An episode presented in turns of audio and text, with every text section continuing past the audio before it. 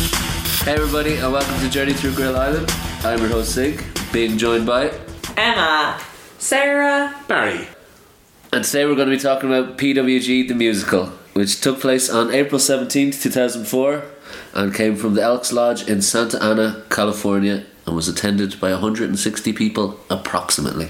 Yes, approximately I think is the key word there. Although it looked fine. I think the crowd, we did see some wonderful camera shots throughout the show of the crowd. And they've turned the hu- house lights down as well, which Yes. looks much better. Yeah. And they're also shooting it differently. Ev- The camera guys seem to live on the apron for this show, and so it's it looked and felt a bit different video wise. The show starts with uh, Chris Bosch and his motley crew in the ring. He runs down the crowd.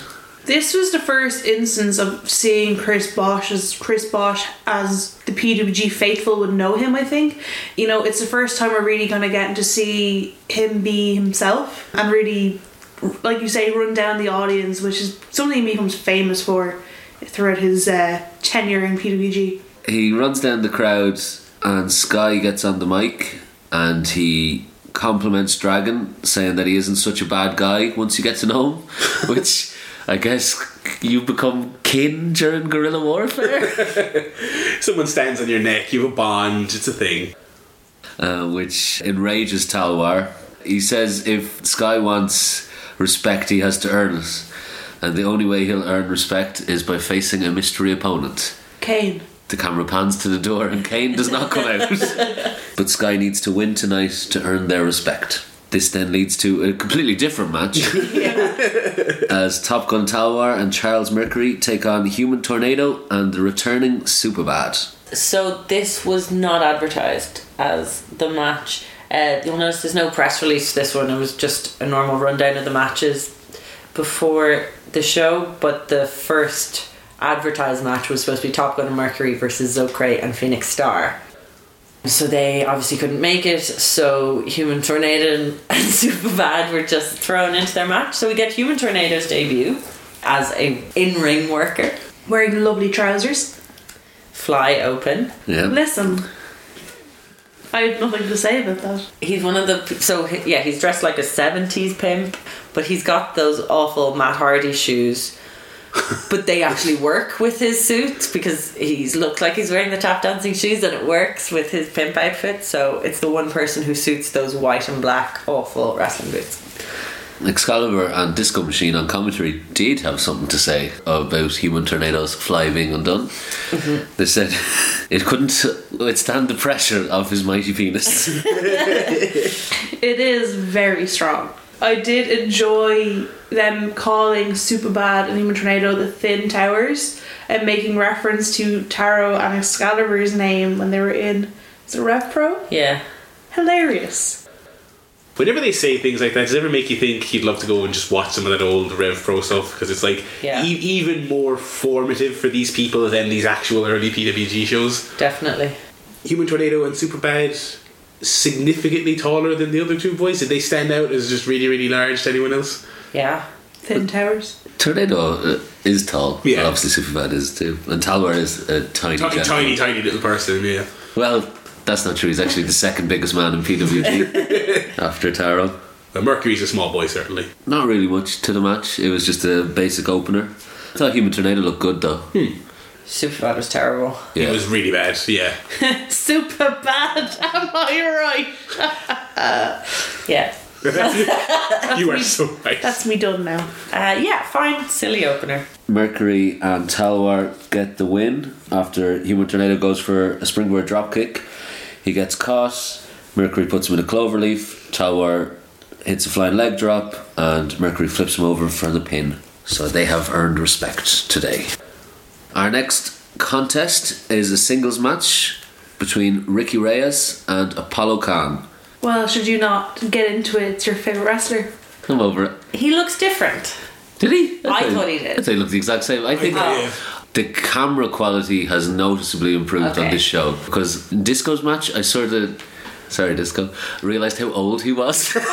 Oh, wow! Yeah. No. but he also reveals that he was a teenager in the 80s. Oh. What conversation was that? I think they're talking about baseball. I, cause I, I vaguely recall what you're saying. Him and Excalibur, because I think it was about something about And Excalibur was eight. Yes, what was that? Was it? A, s- oh, I can't. I know, I know the conversation. I can't remember how it came up, but yes, he does. He does say that. Also, in that match, sp- on the video quality, I kind of noticed his bad tan and his his the color. I think that he had, he's, did he have highlights in his hair or something? We're really grilling disco Yeah, here. so- Disco wasn't in this match, by the way. sorry, sorry, yeah. Anyway. No, the great Apollo Khan was. Yeah, I can Um, kind of see why you're over him because this was not any kind of glorious return. I thought this was fairly dull. I thought the stuff early on on the mat was good. Yeah, yeah. I thought it was a very horny match. Khan's noises and the way he his selling was really bad. He no sells and he was sandbagging Reyes, and I think Reyes got very stiff with him and just started like thumping him, which obviously deserved. It was a weird match. Reyes is so much better. Apollo Khan was terrible. He did a terrible kip up that he couldn't get over, so he just made it into a tumble instead. I was distracted by other things during this match, and a big, big question. So we find out that Excalibur has a bartending degree, and then they go into Clown College and Hamburger U. So my question for all of you here is: Would you major in Hamburger U and then minor in Clown College because they discussed that they're on the same campus, or vice versa? I, I, I want to major in hamburger. You. That seems like my kind of thing. I'm good enough at the clown stuff already. I think I'd major in clown. I think a minor will be enough for hamburgers. I think you'd get enough from that. As someone who did a double major in college, I think I'd double major. Oh shoot! There we go. Thank you. I think I would major in clown because I feel like that's an aspiration. You know, you want to be go on and become a famous clown, and you know, being a being on flipping hamburgers is you know, in case it doesn't work out. You know, they always say you gotta go to school. I do prefer the hamburger route though. Being a ha- actual hamburger, Yeah. yes, but this they're talking about being like fry cooks and short order cooks, and if that's I could do that. I suppose we have to see what sort of options they have and might go to the open day. I'll see. I'll check it out, guys. I hope there's a tasting. I didn't even realize until you, until you said the phrase hamburger. Is that what is that the two life choices in life? You could be either be Ronald or be the burglar, clown college or a burger. Oh. Wow. Wow, it's like it has been. Has McDonald's been That's- trying to teach us a parable all this time about the two kinds of life you can lead? Anyway, Anyway, nothing- Apollo Khan had a match. I've nothing to say about the match. Very distracted. I'm sorry. Um, Reyes won with a heel hook. Worked the leg for most of the match, and then Khan just tapped out at one point. It was like, okay, Yeah, that's that's that. Good stuff. How do you think Rocky's getting on fighting in Cuba? That's why he's not here. I assume he's still still on, on retreat.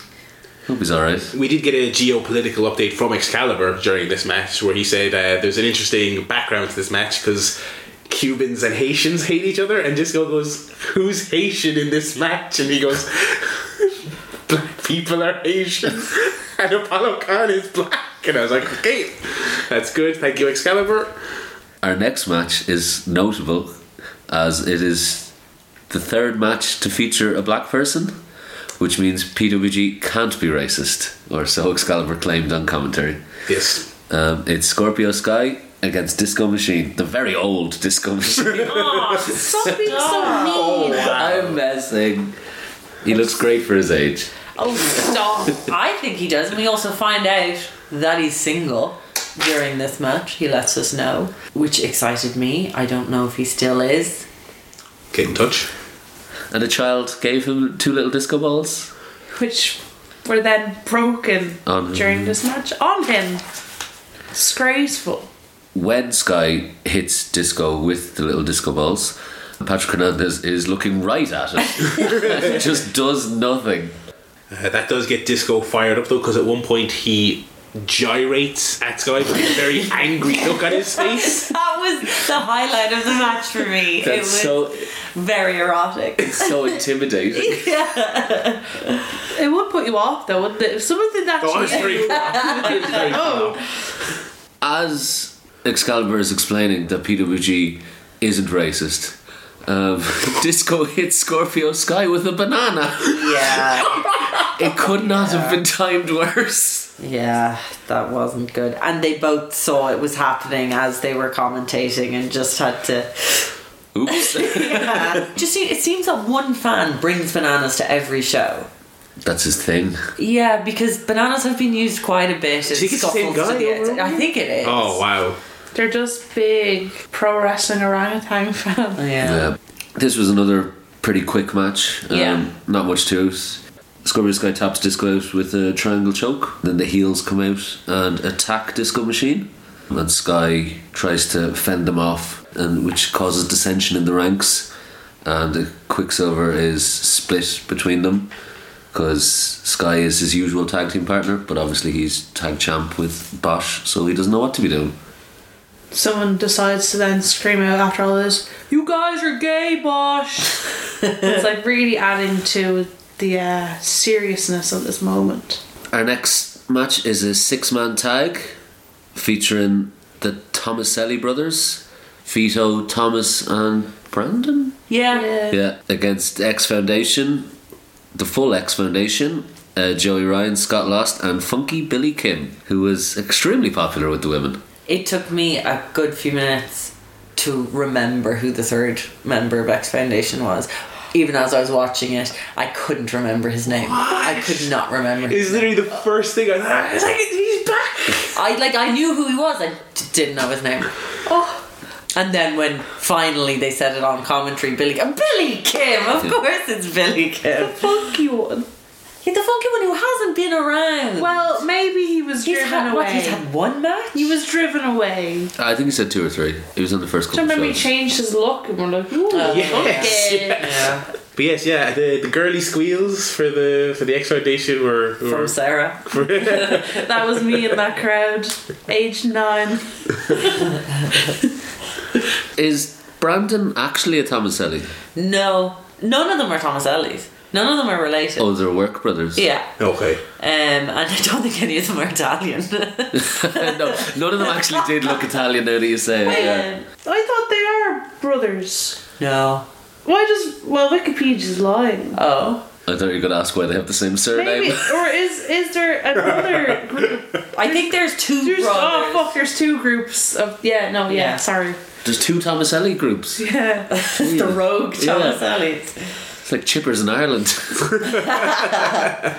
never mind. They were very fucking boring though. That's for damn Oh. sure. Yeah. So boring. Like I actually am like Ballards, please come out now and be more exciting than these guys. No, let's not say things we can't take back, Sarah. I- I've made it public now. I feel like we're broken records though with X Foundation matches because they're always so good. As in, like, they are always so good. Yeah. Like, they even say about Scott Lawson commentary how he's like the inventor because he always just breaks out these new moves.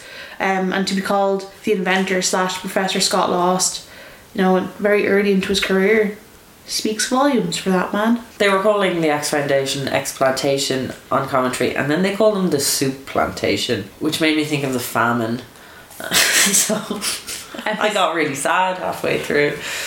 Oh no. All the soup kitchens. Anyway, that's all I have written down. Did anyone notice how bad the, the camera work was during this match? Uh, at this point, it got really shaky and really bad, and it was actually quite difficult to watch. I No. can't say I can't say I noticed specifically in this match, but in general, I mean it is horrendous still. So definitely know what you what you mean. The the Tomasellis obviously we said they're, they're not that great. At one point they did like a triple dive where one of them and you've never seen three lads more nervous just do a top rope move. It was just so they took so long to do it that they were out of sync and it didn't look very good. I was like, oh god.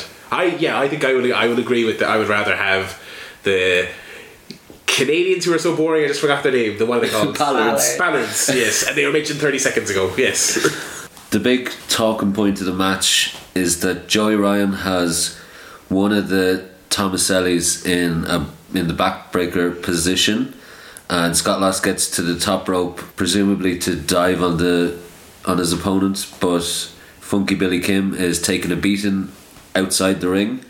So Scott Lost does a frog splash to the outside instead of into the ring. So Joey gets pinned after one of the Tomasellis reverses it and hits him with like an electric chair driver.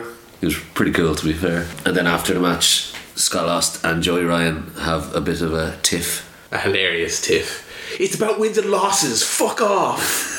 That was heartbreaking. to Oh, no, hear Sarah. Billy Kim was trying to get his friends together, and he just tells them to fuck off in that accent that he has, real thick Californian accent. Fuck off. Um, And Scott Lost goes friends first. And it's just, bros before hoes. Oh my God. Bros before hoes. which doesn't even make sense in the context. No.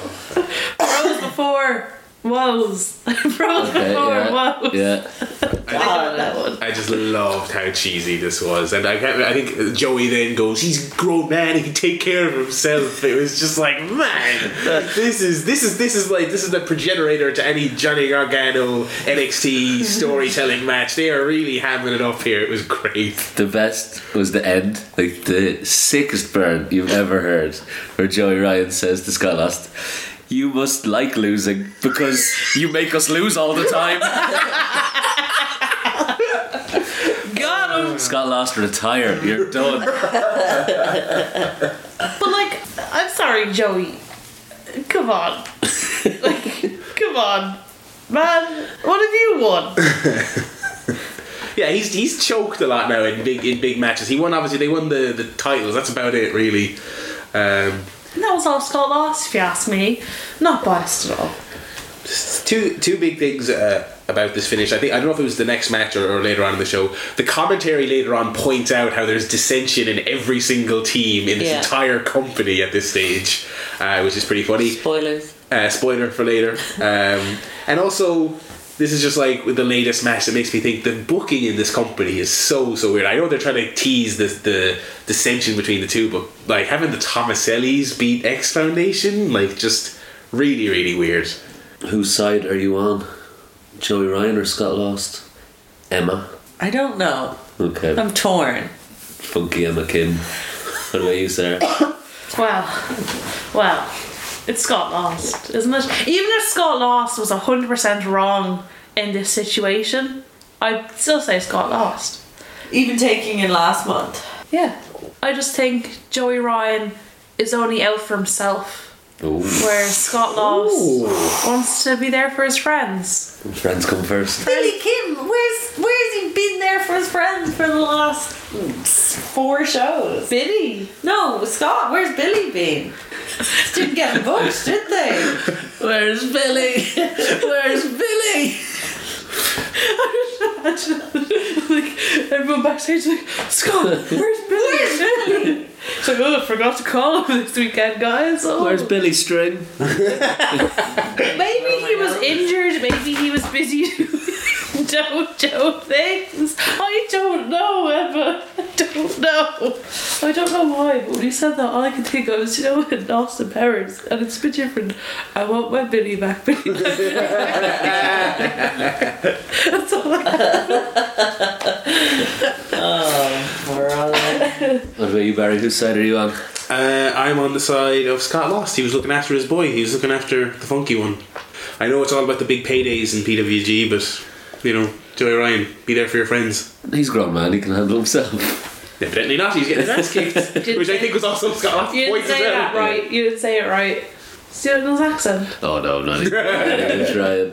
It is funny that like Billy Kim is just like their child that they're fighting over in front of, but they don't want them to see. His name is Funky Billy Kim. I mean, so, but whose side are you on, Zig? They mo- both make valid points, but I think yeah, Scott lost. You have to look out for your friends. Yeah. This is a podcast about friendship first. That is correct. Wow. So our next match is Christopher Daniels against B Boy. We really miss out not having the Fallen Angel entrance. The last time Christopher Daniels was on, we got the whole entrance because the crowd is really behind him, and I think the entrance has a lot to do with it. But unfortunately, with the editing, it just launches straight into him. You don't know he's a fallen angel from just his plain trunks, so you really miss out. commentary expose him here, I think, as being Curry Man. Because they mentioned that he was junior tag champs with American Dragon, but that was Curry Man. I found commentary quite different during this match. They settled into quite a play by play, but uh, you know, silly shit balance, They- which worked really well. They do it again for the main event. They as well. do. You can tell, and I think Excalibur has said this in the past. If he respects them and Yeah. feels they deserve it, he'll do it. I think it was Joe previously. He's done that for as well. I'm dragon when he's when it's a serious dragon match and he's not talking about his ass. But yeah, because like the context of the of the Daniels thing was like he was running down his accomplishments, which is such a normal play by play Yeah. guy thing to do. He was like CZW best of the best and IWGP uh, junior tag and all this other stuff. And he said he's had more titles than Excalibur has had hamburgers in his life. which is plenty. All right, Sarah, don't have a go. Very, uh, very anti b boy crowd yeah. chanting b boy sucks and booing him, which Well, but B Boy would have been heel last time around, wouldn't he? Him and Homicide, were they not? No, I thought they were like massive favorites, weren't they? They were, but then Did they turn? when they lost the belt, no, maybe not. I, I thought he was face going into it. yeah, I, I thought it was Facebook, just Daniels was more popular at the Yeah. time. I would have thought. All I know is with B Boy, and it's something that has bothered me for a while, is his gear looks like the type of thing you'd wear around your house. And you know, like on a Sunday. Like you're I'm wearing right Yeah, now. you're not up to much. You know, you just want to keep it cash, and that's his gear. Excalibur reveals that he is. Excalibur says he's a history buff, and Disco says yes, he's also in the buff. and Excalibur reveals that he always commentates naked. Disco was clothed in Excalibur's clothes. I'm just imagining him in his wrestling gear, Yeah. though. I'm not imagining him in like normal clothes. they're having a, a really solid match, and at one point they did a uh, double clothesline, which uh, the commentary acknowledged is always the indication that a match is great, which I think is perfectly fair. Just lovely airtime on the moonsault. His moonsault is always exceptionally crisp. Yeah. Greatest moonsault ever, some would say. I tend to agree with some. B Boy kept going for the Rings of Saturn, which then got reversed, and Daniels hit him with the last rights to win. Now that all the wrestling shit is out of the way, um, Hardcore Kid is in the ring with a mic, uh, which is always a good time. Yeah. It went on too long, this one. But The, the length. I, I did not expect going into this show that I would come away with like a collective hour's worth of Jesus promos that I would have seen. Like, Yeah. he goes and goes and goes, and every show he's on, he goes. Welcome back to Pro Wrestling Orangutan. Hardcore Kid is there with El Jefe. Who's supposed to be like a manager, mouthpiece? Of El Jefe doesn't say a Doesn't word. do anything. doesn't do anything, but the crowd absolutely loves El Jefe. Always have a chance. His t shirt was cool too. I have yes, I what want was his one. t-shirt? It just said El Jefe, but it's like cool, like biker Yeah. gang font. When Hardcore is on a roll in this promo, he mentions his grandmother's like cuss jar, but he mentions like me and Hefe's grandmother. So are they brothers? They have to be brothers, Yeah. right? For this, Or cousins. Or something. Yeah. For for this segment, yes. The reason Kid introduces the cuss jar is because he feels the crowd have defiled the great Elks Lodge and the fact that none of them are members. And he has a great line where he says, And none of the buckers in the back are members, and I certainly wouldn't be part of a club that would let me in. And I thought that was really cute. So he went around to all the fans uh, who he called the skid marks or the skid smarks. I think he tried to say skid smarks, but he, he fell over himself and said skid smarts. Yeah. And the crowd's going, uh, uh, oh. So he went around the crowd with the swear jar, and it was great. Like every fan just went up to it and would just go "fuck" and pay money. It was a genius way of getting a bit of money off It them. was. Um, he did specify that this is a shoot during his promo, Yeah. um, and when he was talking about no one being a member, he said, "This is a shoot. I'm responsible for this venue." So is he saying that he like he was actually their connection to get the the place? Yeah. And after a ten-minute promo, I think he says, "Bruce Pritchard told me to never bury an opponent, so I'm going to say his name now." And he just said Messiah. Yeah, so he was originally supposed to face Messiah, and he brings up Billy One Thumb, as he calls him. So Yep. a callback to our my favorite wrestling story of Messiah getting his thumb chopped off. Messiah isn't there, so Teddy Hart comes out with a girl. Yeah. It was, that was for the crowd to look at. Thank you, Tedward. Tedward. That's what Excalibur calls him, Tedward Yeah, Hart. Tedward Hart. Teddy Hart comes out and cuts the most intense promo I've ever seen and grabbed his balls at least five times. Oh, this was the most Teddy Hart debut you've ever Yes. seen in your life. I don't know how to describe his pants and his injustice. like, uh, say what you will about Teddy Hart, the man knows how to be comfortable. He's wearing his usual baggy pants, but there was something special about these. I don't know what material it was, but it made them lo- look both shiny and fluffy. They, he did look like they were trousers made of blankets. and they were so wide. It just reminded me of that, you know, those techno goths? Yeah. that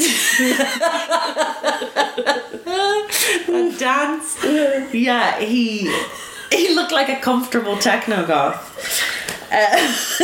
Which ironically is what Messiah looks like. Yeah. Yes. So Teddy Hart comes out, says he's here to make a statement and he wants to wrestle, not today. but eventually. When there's more people in the audience, he Yeah. absolutely buries the attendance. I'll come back and wrestle. I want this place full when I'm back. Yeah. Like your dad saying, I want this room tidy when I when I return. and instead, he introduces Special K as his ringers, which I had never known Special K wrestled in PWG. Well, had a match in PWG. also wearing Teddy Hart pants. Wearing Teddy Hart. Yeah. Does he bring appearance for everyone? Yeah, he does. It was like it was like in WWF when a heel brings out small people in ridiculous out- parody outfits of The Rock. It's like here comes these two skinny little Teddy Harts in knockoff Teddy Hart gear. Although I guess it probably was his actual gear. If you watch the Best Friends episode with Teddy Hart, he tries to dress Chuck and Trent in his.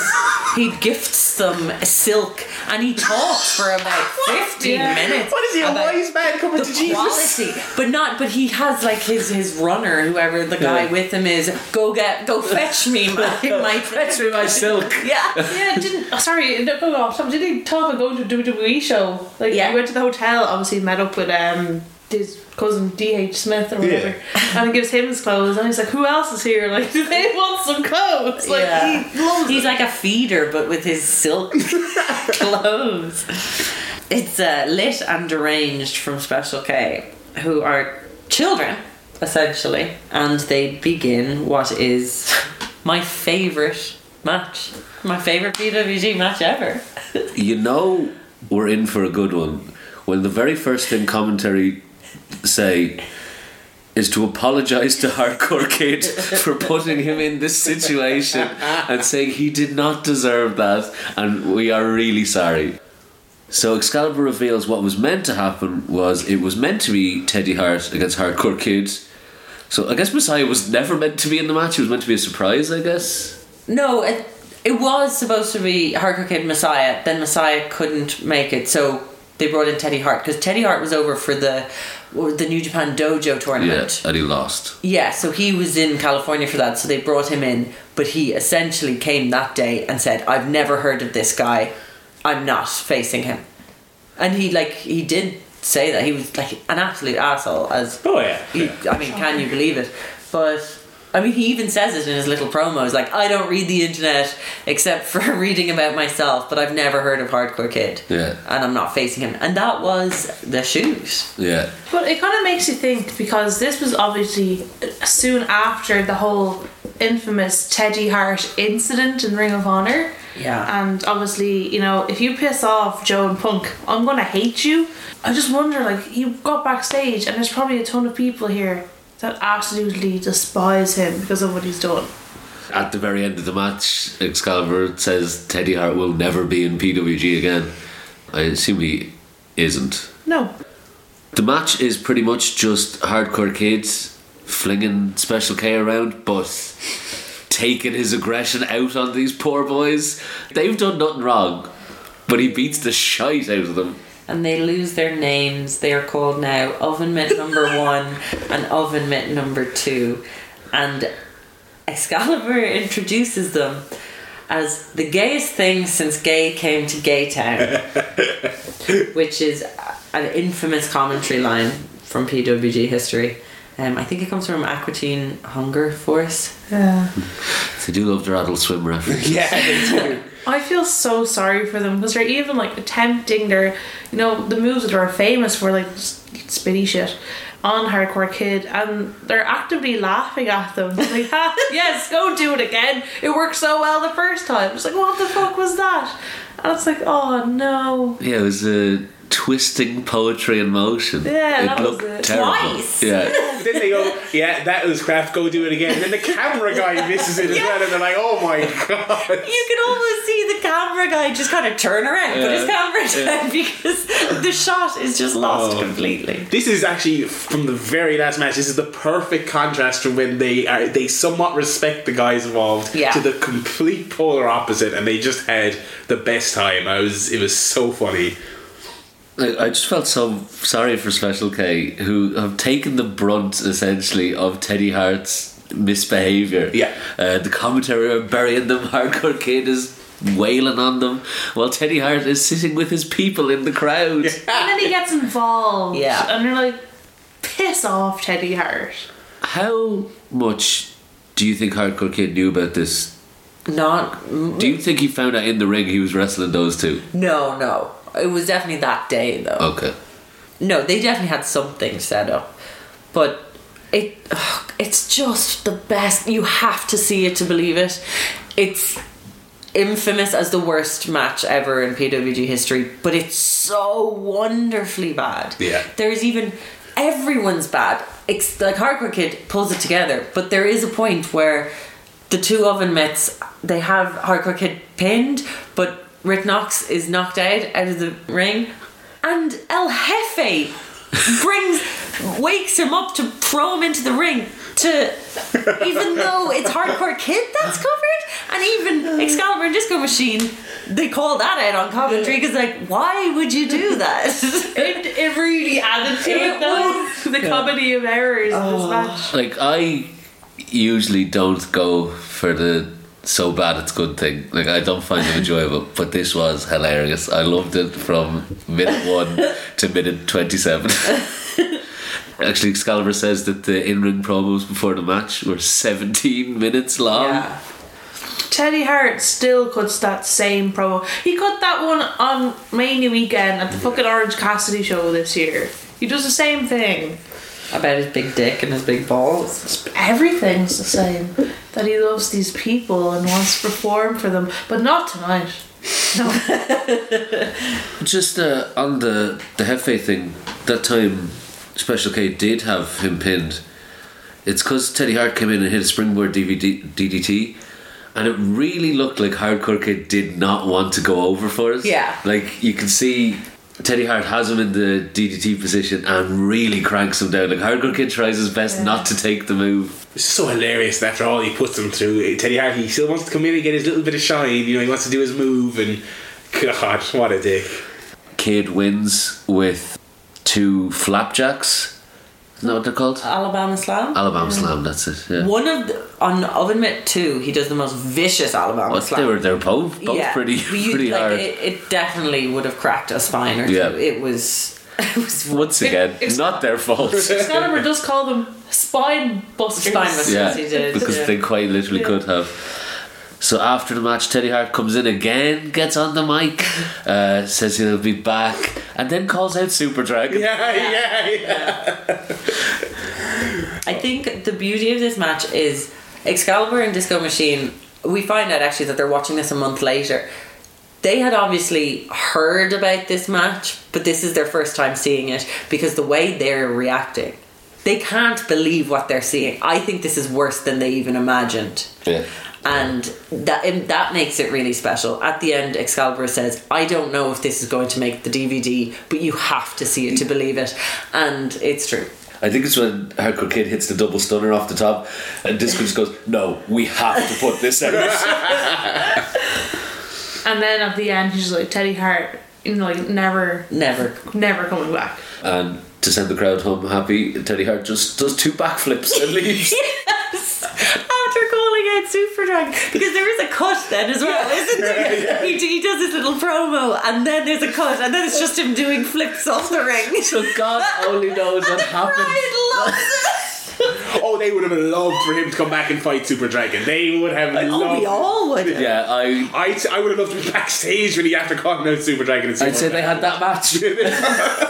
Guerrilla Warfare Three backstage. It's. I was looking at my time hop today from ten years ago, and it just says Teddy Hart going back to Ring of Honor. Oh no, haven't they learned their lesson? and I was like, that is perfect timing. I would watch a three disc documentary on this match. and this match only. I j- like I can't stop talking about it because I love it so much. I would love to know from everyone's point of view. I want to know everyone in the back, everyone in the crowd. I want to know everything. So if you were in the crowd, I was gonna say yeah, if you were please present. get in touch. Absolutely. And if you saw Super Dragon's reaction, that's all I want. Uh, and at- as it was ending, uh, Excalibur said, "Thankfully, it's over. Thank you for ruining our show." It was magic. Yeah, no, and I think everyone should check it out on High Spots. As much as we try, I don't think we can do the insanity justice. No. No. It has to be seen. I think Botchmania do a thing on. I'm going to find They it have to- actually have to because I have- think there's a Botchmania on it and it's really good because Matthew got a bit obsessed with it. God, this is the quintessential Teddy Hart stupid bollocks to happen. He shows up and he changes his match. The match is shite. He does a flip. All you're missing is the catch. That's all you're missing is the catch. But the best thing about it is it's the dumb Teddy Hart stories. But this time you're actually getting Teddy Hart being dumb on Show. like on Yeah. camera because usually it was just like things you'd read on the boards, things you'd read in the dirt sheets, and then you'd see the match and you put everything Mm. together, Together. and be like, oh, backstage this, backstage that. But here he is acting like Teddy Hart, And- you know, for half an hour. You also don't usually ever get the commentary telling you the backstage story. That's true. One of my favorite things is always like when he mentions the fact that he doesn't read the internet, he only looks up himself. Like that's true because when the whole Ring of Honor incident happened, oh my god, Punk's live journal. Yeah. He breaks down everything that Teddy Hart said in a radio interview and the man is delusional. oh, he's insane. He's so delusional, and he like Punk and Joe just completely rip him to shreds. And every time I have to see him do something, I go back to those live journal entries, and I'm at peace. Yeah, no, you can tell he is the exact same person today. He has not changed one bit. So our semi-main event is for the PWG Tag Team Championships as Chris Bosch and Quicksilver are defending against SBS, Super Dragon, and Excalibur. Before the bell rang, someone in the crowd shouts to Chris Bosch to get a tan, and Excalibur says, "If he got a tan, you could see his stretch marks." And then Bosch goes, and if you gained weight, yeah, they just stop. There was very, as um, Excalibur said, if he got a tan, you can see his stretch marks. The camera pans down Bosch's body in a very unflattering way. Poor Chris, man. Oh, poor Bosh. His name is Fola Jenny. Not yet. Not yet. No, it's on No, his Oh, is tie. it's on he Nice. footage? is it? Photogenic. Oh God. I just couldn't see past his handles. Oh no! Excuse me. Body shaming all over town today. Well, Excalibur looked lovely in Svelton's new gear. He did. He looked fantastic. It was cool. Yeah, I liked his Sig, thoughts. Oh, yeah, I did like it. apparently his old gear was smelly. Yeah, really, it stank to high heaven, and people would get pinned just so they wouldn't have to spend another minute in the ring with that smelly gear. I may have spoken about this before, but why why do so many wrestlers have Superman tattoos? Yeah, I was noticing that. Well, that here's one again today. I don't know. They're just not very creative. Like s- like, Chris Bosch has one, um, Braun Braun Strowman Strowman. has one. just got lost. No. No. That's just surprising. All his gear. Yeah, all his gear coming out to the Smallville Uh, theme. Gallows has one. There's so well, Chris Hero, obviously his S- Superman obsession. Like, Superman's the worst superhero. He's a beacon of hope. Maybe they need hope. yeah, they're Americans. Like they just love. It. He's the, he's the most American superhero. I think. He's the Hulk Hogan of superheroes. Kind of. Yeah. Well, Green Lantern fan would disagree anyway. I did see just randomly on, on like Twitter a, a week or two ago, someone posted some like no name, low level indie wrestler who had a big, gigantic Spider Man logo tattooed on his chest, like absolutely massive as well. So that's good. And wasn't it one of those ones that looks like it's fading into your skin? Oh yeah, One of those yeah. crappy ones. yeah, Yeah. yeah. That's the good stuff. He'll never get an action figure made. I was just thinking the exact same thing. I was like, if you have any aspirations at all of being a major league wrestler, don't get a copyrighted thing tattooed on you. Ah, but it was Uh, always fun buying the CM Punk figures, and it was just as big as- gap, as yeah. gap. Both his shoulders, because he has the Pepsi and then he has the Cobra Kai Yes. Yeah. thing on his other shoulder. Yeah, and I think in the current games they take bronze that Superman thing off him, obviously. Yeah. Get one on your face. Imagine what they'd have to do then. Butch in a mask. Oh. Just remember, uh, MVP had to wear a full bodysuit because he had uh, Malcolm X tattooed on his titty. Does he? Is that why? Yeah. No way. That's pretty cool. Anyway, Anyway, this match. this match uh, was actually pretty good. It was okay. Yeah, it was good. I think that's why I don't have very many notes because I Yeah. just watched it. Yeah. Excalibur reveals on commentary though that he hasn't drank in over a year because he is a bad drunk. Did you believe him? Yeah. The follow. I, I did it first, but the follow up comments made me think it- they were doing the uh, shti- uh, bit There was definitely Oh, him. about him being a bad drunk. No, about him giving him drink. about him giving. Oh, up. yeah, okay. yeah. No, I took him at face value, Very trusting. and as we You found take out, it. They say nothing. They say on commentary can be taken at well value. sorry, we found out just this weekend how much he hates problem drinkers. so, yeah. Get him. Sorry for That's not trusting, fine. putting trust in our lead commentator. Well, now I don't even know if Christopher Daniels did win CZW Best of the Best. I'm gonna have to look that up myself. I'm just saying that about B boy. Was he saying about people? Oh yeah. Christopher Daniels, Christopher I- Daniels, CZW. Well, he's been everywhere. I don't know. I, I, Yeah. I'm, get- I'm racist against bald people. Oh my god. You know, B boy was CZW's guy. Yeah. He was. I, I knew that much, but I assumed Daniels passed through with some. But no, I assume he has, He was but- he was listed on a Daniels. Anyway, And then he says, "Oh, but B boy has one stuff too," and then says, "Best of the best." Okay, fair Anyway, enough. yeah.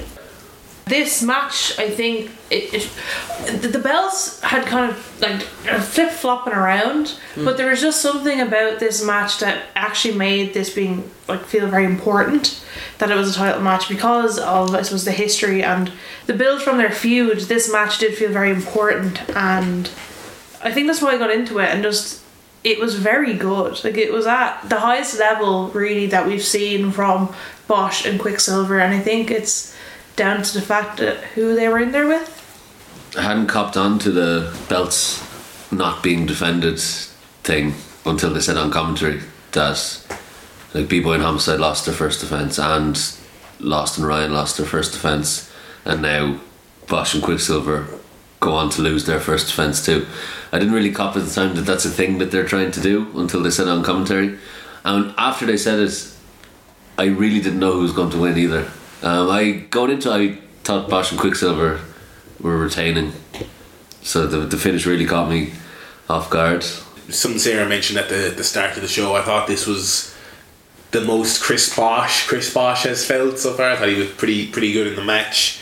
Enjoyed him a lot. I don't know if it was an intentional Ric Flair style bit or not, but he came out of his pants at one point to break up a pin. Got his bum out, which is always a good, uh, always a, a highlight in a wrestling match. I don't think he had a choice. Excalibur was really holding on to those really, tights. for dear life. Yeah, and just just be just working over Excalibur, being a dick, taunting Super Dragon, just really good stuff. So much so that they called him uh, Christopher Machiavelli, which is a, a really terrible pun on commentary.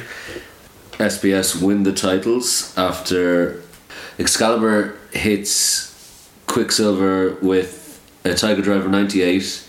Dragon is down, so he slaps Dragon to wake him up and psych him up. Oh, so Super Dragon gets to the top and hits a moonsault f- double stomp, Mad. which is vicious. And then a Psycho Driver to win.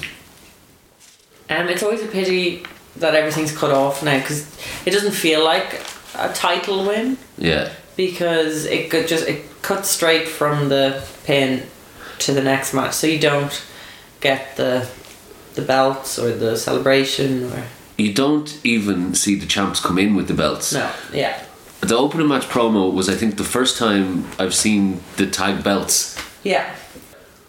Our final match is a grudge match stemming from our last show. It's Samoa Joe against Brian Danielson. Class. That's it. Had one of the most iconic PWG moments, I think. The West Side Story finger snaps. Very nice, yeah. Uh, so early on in this match, what happened was Brian Danielson said, "I thought this was supposed to be a musical," and so he and Joe squared off West Side Story style, and they snapped their fingers uh, in time while while circling around each other just for a brief second. But it was uh, it got a good laugh. I had seen that clip before. I had not seen this match. I was glad they kind of just did that very briefly, and then they moved on because I was like, "This is supposed to be a grudge match," but it was very funny. Another another commentary tidbit. Did anyone catch Disco Machine's cat's name? Yeah. Yaddo. Um, Giotto. Jado. That was yeah, yeah, Giotto. Yeah, it was Giotto. I thought it was. I thought he was called. him. So, did anyone catch the cat's name? The cat's name was Giotto. I thought it was Jado, as in like Gato and Jado. so did I. Yeah, it was Giotto, as in the Renaissance painter. That's what I. What? Was. Yeah. No. No. No. It was Gato and Jado, Okay. I think. All right, Disco. Come on. Uh, We apologize for what we said earlier. Please tell us what your cat's name is and who he's named after. The cat's definitely dead by now. Okay, we're sorry about your cat. Please, can you get in touch? Circa 2004, that one. The thing I liked in the match was Joe had Brian in the corner, and the ref did the count, and Joe did I have till five um, twice, and then Brian reversed it, and he did I have till five, and everyone cheered. Dragon did a, a springboard tope con hello at one point, and he nearly hit his arse off like a step in this this weird little community centre Elks Lodge thing, and that that ground in general looked no fun to be taking uh, bumps on. and Excalibur like lost his mind on commentary that he did this tope con hilo, and saying it was the first time he's ever done it, which it could be, but it becomes a staple in his big Ring of Honor title matches.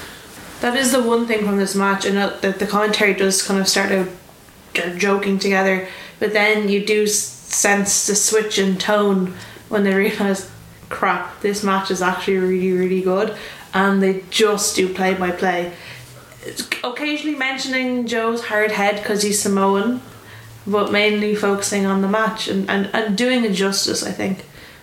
I think it was the best straight singles match that we've seen so far. Yeah, I think it's a level above, definitely, and I think that's a testament, I suppose, to who's in there. Like, I was just watching this and just kind of going, "Fuck!" Like, Dragon is so good, and obviously so is Samoa Joe, who is in great shape. I think at Yeah. this po- moment in time, he was looking well. Solid at that. It. The reason this was the main event because Frankie Kazarian, Baby Slim, and uh, Adam Pierce were all suspended after their brawl on the last show, which you know. 100% isn't true because there's brawls on every show. Yeah, And especially this show. yeah. I just find good wrestling a lot harder to talk about than bad wrestling. Yeah. 100%. Because you do just find yourself. you just watch it. yeah, you you're take not. it You're not. in. You're not taking notes because you're like, I don't want to miss something if I'm just writing down everything. and plus you can only convey like you could really convey to people how bad a bad match was, whereas you know Brian Danielson and Samoa Joe they're just having a great match. It's like you don't people don't get any more of it if you list the moves or anything like that. But they were they were really uh, uh, teeing off on each other, which was great. So the match goes to the 30 minute time limit draw. They're both down when the time elapsed. They didn't do the what's now become a common trait of time limit draws where one guy gets it 1 2 and the time runs out, or the guy taps like a second after the time limit draw, which I liked. Like, I liked that they kept Yeah. them even and they were equals.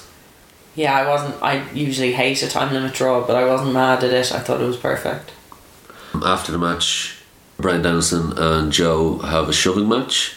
uh, which prompts Ricky Reyes to come out and try and calm the situation, but it backfires and it only gets worse as Joe and Reyes attack Danielson. Did Reyes just appear? He just, yeah, he just Did came we, in. but did we see him coming out? Because when I was watching it, he was just in the ring suddenly. I didn't see him approach. No, you didn't see him come from the back. Yeah, okay. Yeah, yeah. Yeah, 'cause the crowd were chatting five more minutes and all this other stuff, so I don't think they made any effort to see Yeah. Reyes uh, come out. Kind of like the X Foundation match, I just couldn't help but laugh at the verbalizing during the beatdown at the end. Because Joe says, Remember when you left me, bitch? Yeah. that Which I was like, what- divorced dad, Samoa Joe, ringing up the ex at 2 a.m. Like, Never turn your back on the dojo. The dojo brothers. That was a bit much. Oh god, it was great. And then so Reyes and Joe, satisfied with what they've done, they they they take their leave. Danielson gets on the mic to issue a challenge and he does. He calls Joe the paedophile world champion, which I guess this would have been around the time of the Feinstein outing, I guess 2004, would that be right? Because he said a pedophiles world champion. Okay. I feel. Oh. Yeah. yeah he, he, he was definitely Yeah. it was definitely Yeah. a, a Feinstein thing and that because he wasn't calling Joe a pedo- No. the world champion of the pedophiles. He was saying he's a world champion. It's a pedophiles Of course. title, I guess. Yeah, I d- I, Which is didn't mad, put 'cause together. Brian, Brian was in Ring of Honor at this time, wasn't he? It's not like he was, you know. Well, he's not gonna say. I mean, come on, this is his moment. Yeah. Because no one was expecting that. he signed off by saying he is a much better dancer than a far superior dancer. And then it just cuts off. That's the last line. I can't wait for when Carl Fredericks goes off and becomes something big and Clark Connors beats him up someday. so you turned your back on the dojo bros. Yeah. Oh, so cringe. I'm very curious as to what this leads to. Ricky Reyes against Brian Danielson. Well, yeah, but the Joe, the Joe Danielson stuff. That's the intrigue. Yeah, they'll do a, I assume maybe a no time limit match. Well, Danielson's gonna go off to Best Super Juniors. And good luck, Brian Danielson, in the Best Super Juniors 2004. Give our best to Curry Man. so after our in ring action, we are treated to a vacation diary. A suspension diary. Adam Pearce sent in a video of his vacation to Vegas, accompanied by some wonderful graphics. So take us through his vacation. So we're introduced to him just in a hallway in Vegas, explaining that he's going to go out on the town with his with his fifteen pounds of gold and leather, baby.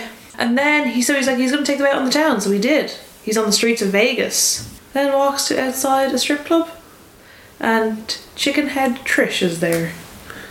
He has a lovely exchange with Chickenhead Trish, who he then badmouths and turns to face the camera to say something into the camera, and Trish in the background is shouting at him. I have to say, I thought his what was quite obviously just improv stuff. He just went out with the camera, interacted with those tours.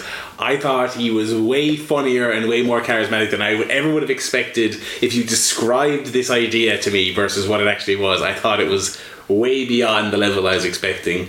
And he didn't seem to give a fuck. He just went out there and didn't care that he looked a fool. I suppose it doesn't matter in Vegas, but didn't care that he looked a fool being a caricature of a pro wrestler walking down the strip uh, after his interaction with Trish, uh, we cut to the next morning and he was walking down the street again and he chose to imitate a mime uh, that he bumped into on the street and then like a schoolyard bully in like a saturday morning tv show he asked him to shake his hand and then swooped it away at the last possible second um, that was the point where this really felt like they were whoever was filming him. I don't know who his his camera person was, where they were literally just kind of they had the camera on them at all times and were like, anyone we see that we think we might get a bit of a laugh with, we'll we'll whip this out. I loved Smooth Operator playing in the background. That was my favorite part of it. So after that, after his interaction with the mime, he introduced us to Todd, who is a presumed homeless man, who he gives a bottle of beer to, but American Budweiser, the America's beer apparently, and he claims that in Vegas he sees it all: the man on top and the man on the streets, and Adam Pierce is the champion of the streets, and he fights for men like Todd. Blitzkrieg Todd.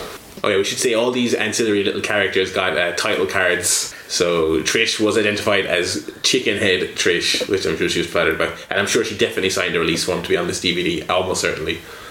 Adam Pierce then says he's going to show Baby Slim and well Bobby Slime and Francis Kazarian um, his training regiment and that they should pay extra close attention because they might learn something. I guess I I don't know guess, why you yeah. show your opponents your training. Anyway, the very first open workouts in Vegas, maybe that's where Dana White and UFC got the idea. Adam Pierce's training methods are actually quite unconventional. As it turns out, it's just having sex with prostitutes Yes. or hoe one and two. Um, living out the dream of wearing a pro wrestling robe and championship into the bedroom. King, absolute goals. And he's also in boxers. And like, why does that seem weird? We see him wrestle in his pants every month, but there's something about him wearing boxers that makes him look like he's in a state of undress. But his boxes are really long. I don't know if that was just me. They looked like No, they were. I Yeah. thought he was wearing. Two, it looked like he was wearing two pairs of boxers. So I could see two waistbands. Classic wrestler. Just in case. He's never nude. There's a knock on the bedroom door. Adam Pierce is very annoyed because he thinks one of his ladies has ordered room service on his dime. But it turns out it's Baby Slim at the door who enters the room and attacks Adam Pierce in the most WWE fashion. Uh, with his bandana up to conceal his identity, of course. Obviously, he snuck into the hotel. Yeah. Um, and like uh, two kids on holiday, he gives him a hip toss onto the spare beds. like, within the context of this fake fight, this is the fakest possible move. A chase through the halls ensues. And just when Adam Pierce thinks he's getting in- away, he steps into the elevator only to be met by Frankie Kazarian. looking cool. looking very cool, very dapper in a suit. He was looking cool. Oh, okay. Do you not agree, Emma? No, he looked awful. He's billed Cool, as Desperado as His well. low ponytail. Ugh. He looked like a hitman. Ugh. Liked his earrings. Looked so cool. Looked like a used car salesman. oh, he did actually, yeah. Frankie and Baby Slim chase Pierce off, and they're going back to the room, reasons unknown, and they realise, oh, the two ladies are there. So and they've been paid for it. and dinner's made. Um, so they put on a do not disturb sign and close the door. They'll be back after these messages. Yeah. Baby Slim says. And obviously they're like improving all this stuff and they're trying to get this I'm sure they're trying to get this done as quickly as possible in one take so they don't get kicked out of this Yeah. hotel. But they go back to do this thing where they go into the hotel to be with the ladies and what appears to be two randos have just kind of walked Drunk. up drunk randos in there and Kazir's like, Oh, there's two girls in the room and the girl's like, There is two girls in the room And they're, they're hot. And they're hot and, and Kaz's like, Yeah, um Yeah, Kaz and Slim are doing this thing where they're like, "Oh, here's an Altoid, freshen up the breath," and the woman's like, "Can I get an Altoid?" I was like, uh, "No, not right now." And she's so close to them; she's like, she's right on top of them. But they have to finish this in one shot. They know they're gonna get kicked out soon. She only stopped short of going into the room with yeah. them. yeah. Oh, she was basically like at the frame of the door. Yeah, so she was. I wonder if they had been a second slower, they would have come back and they would have been in the room asking the girls if they were okay. Those two poor women had to just sit there while they filmed all their chase scene bits as well. and like they're sat so awkwardly there as well, and caressing each other. Yeah, while they're, no one's they're there. both sat in the bed with the blankets over them, as you know you would imagine if you pay someone for sex. While you get ready, they'll be in the bed, snuggled up, waiting for you. They look like an old married couple. Definitely actually did get paid $55 to be Yeah. in this. Yeah. Like, not each combined. Oh, definitely, definitely. Oh, this is the grimiest piece of pro wrestling footage I think I've ever seen. My biggest problem with it was for. Adam Pierce's second day in Vegas, he's wearing a big Chicago Cubs jersey. Yeah. He is from Chicago, but he has his stupid Southern accent. Yeah, no. And it's like, okay, if you're gonna do the southern thing, that's fine. Don't dress like you're from Chicago. I mean, what Tennessee man is gonna walk through Vegas in his Chicago Cubs jersey? His accent as well that he puts on, like he puts on a black accent, Yeah. but also goes southern, and then has his normal voice. He has three different accents throughout this whole shtick. Just so inconsistent and just so lame. I'd love to know what has them in Vegas really. God, I wonder if it's like a tryout or something. I don't know. Someone's stag party. Yeah, it's a lot for the three of them to go out there to film Well, that. Baby Slim and Kazarian don't have to be in Vegas. They're just in a shitty motel. Yeah, true. I mean, it's not all cut in one day. I would Sorry to break down the fourth wall here, but they're just in a random shitty hotel. Because You said it was the Bellagio. so I assume that leads to a match between the three of them at some stage. I guess so. Yeah. Um, look forward to that, I guess. And that wraps up the show for us. What did y'all think of the show then? probably my favorite one so far, just because has that great semi and main event, the shenanigans, and yeah, just great, great quality stuff. Cool. What about you, Emma? Uh, yes, really liked it. Um, I think we're getting into proper PWG now. Uh, we have two of the more famous matches on this card, one for all the wrong reasons, and yeah, really liked it. Barrow? Yeah, really enjoyed it as well. Um, one of my favourites of the ones we've watched so far. Uh, an excellent main event, a match that is so bad it's funny, proper PWG funny, and small thing I liked is that the inconsequential matches were really short on the undercard as well, so there was no time wasting. Yeah, I think it was definitely their best paced show Yeah. of all of them. That wraps up the wrestling, and now we move on to Curious Gorilla. So our first question comes from Henry, who asks, "If I have chills and they're multiplying, is it the season or should I go to the doctors?" Doctors, Doctor Octagon. Nah, definitely always get something checked out. Don't wait. I'm one of those. I don't like getting stuff checked because what if it's bad? so I just hope it goes away. That's not. That's not good. Um, go to the. I'm going to side with the girls and say go to the doctors. Wait it out, Henry. You'll be grand. Uh, next one is from Ben. If you can recast West Side Story with two wrestling stables factions playing the Jets and the Sharks, who do you pick? I love this question. I'm going to ignore like timelines of factions being together, etc. And I'm going to say so we're going to have Los Boricuas from 1997 WWF against the full blooded Italians from like late E 90s ECW Okay. Good. because I think they're very fitting up the roles. I'm going to cheat and use a tag team rather than a faction just because I'm struggling. I want to put the gangsters, New Jack and Mustafa, against Evolution. Okay. What? Yeah! Think of the promos. okay. Think of the dance off rather. I think the first faction I would want to be in it is Special K. Oh my god. As the Jets and the Sharks. I think they do well as the Sharks. They're the Puerto Ricans. Yeah, I think they could pull that off. Uh, they already have the headbands and stuff. And I would like to see them go up against the New World Order. Wow. Oh. Yeah. It's a big step for those Yeah. special game Yeah. players. I think they'd put some good stuff together, and I think Kevin Nash would look cool as a biker or as a greaser. I'm just imagining a Special K like winning and then them doing their big rave at the end of Yeah. the film. It'd be fantastic. If anyone wants to like do a Fire Pro simulation of all these matches we've put together, please do send it to us. What about you, Emma? So I would stick to a very traditional format. Um, I would have, as the Sharks, all of the colognes, all of them, nice. Um, because I think Carlita would be really good in that role. Uh, I'm imagining them doing a stage production rather than any wrestling um, against the Mean Street Posse. Yeah, Oh, yeah Um, that works. amazing. Yeah. Thank you. Pete Gas. Hell yeah.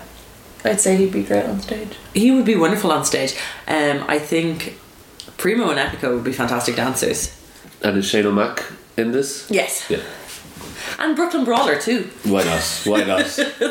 Okay, so our next question comes from Eamon, and he says In 2013, Anne Hathaway won an Oscar for her performance in Les Miserables.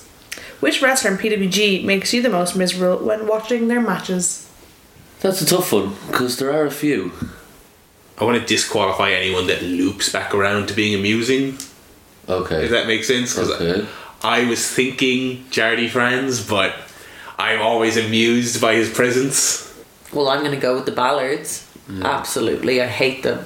Oh, I, I will go with the Tomasellis because I specifically said I thought they were worse than the Ballards. So I'll go Tomasellis. Mr. Excitement. False advertising. I can't abide by that.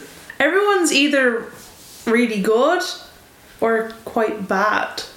I'm going to go with Alcatraz. Oh, Well, we, we really don't like hardcore ink, do we? He was very bad.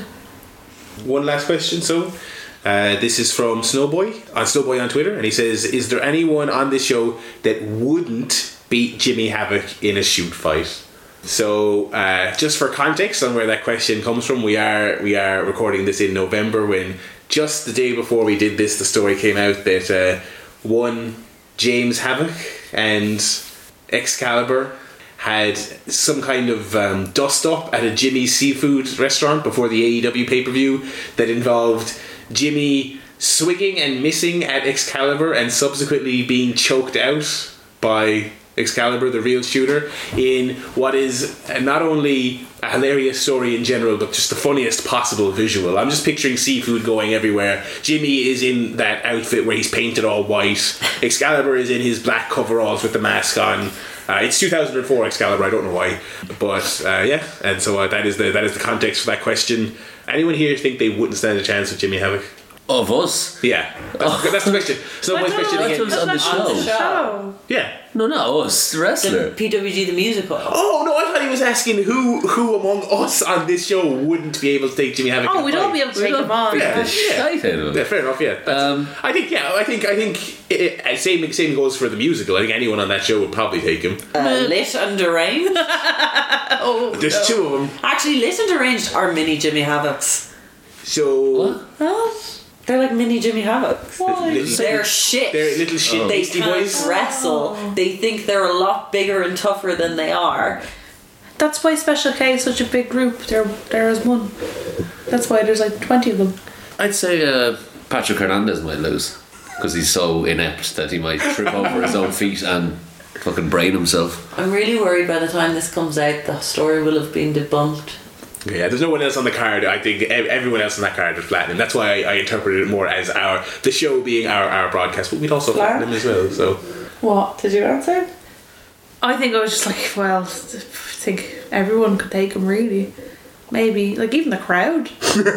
the banana guy. He's a little weasel. Like imagine Hefe just fucking. oh, glorious. I think that drunk girl who wanted a, a breath mint, she could probably, you know, I think that'd be, I think that'd be competitive. I think that'd be competitive. Chickenhead Trish taking him to school. and I think that's gonna do it for our questions this Well, what time. about the mime though? Well, the mime was kind of like Havoc. He's all the white Painted the same. brothers in arms. Oh dear. Thanks everyone for for the questions. So that about wraps up the show for us. And we'll be back next time with 44 ways to kill you with a pimento. If you want to get in touch with us, our Twitter is at Gorilla Island. The Gmail or the email is Gorilla Island at gmail.com. My own personal Twitter is at Zig on the Rocks. And Emma's is. At O underscore M and G. Sarah's is. Sorry, when you said Gmail, all I could think of was Gorilla Mail and Gorilla's delivery mail down. And Barry's Twitter is. Sarah, what's your Twitter? At Sarah Flad. See you next time. Bye. Bye, everyone. Bye.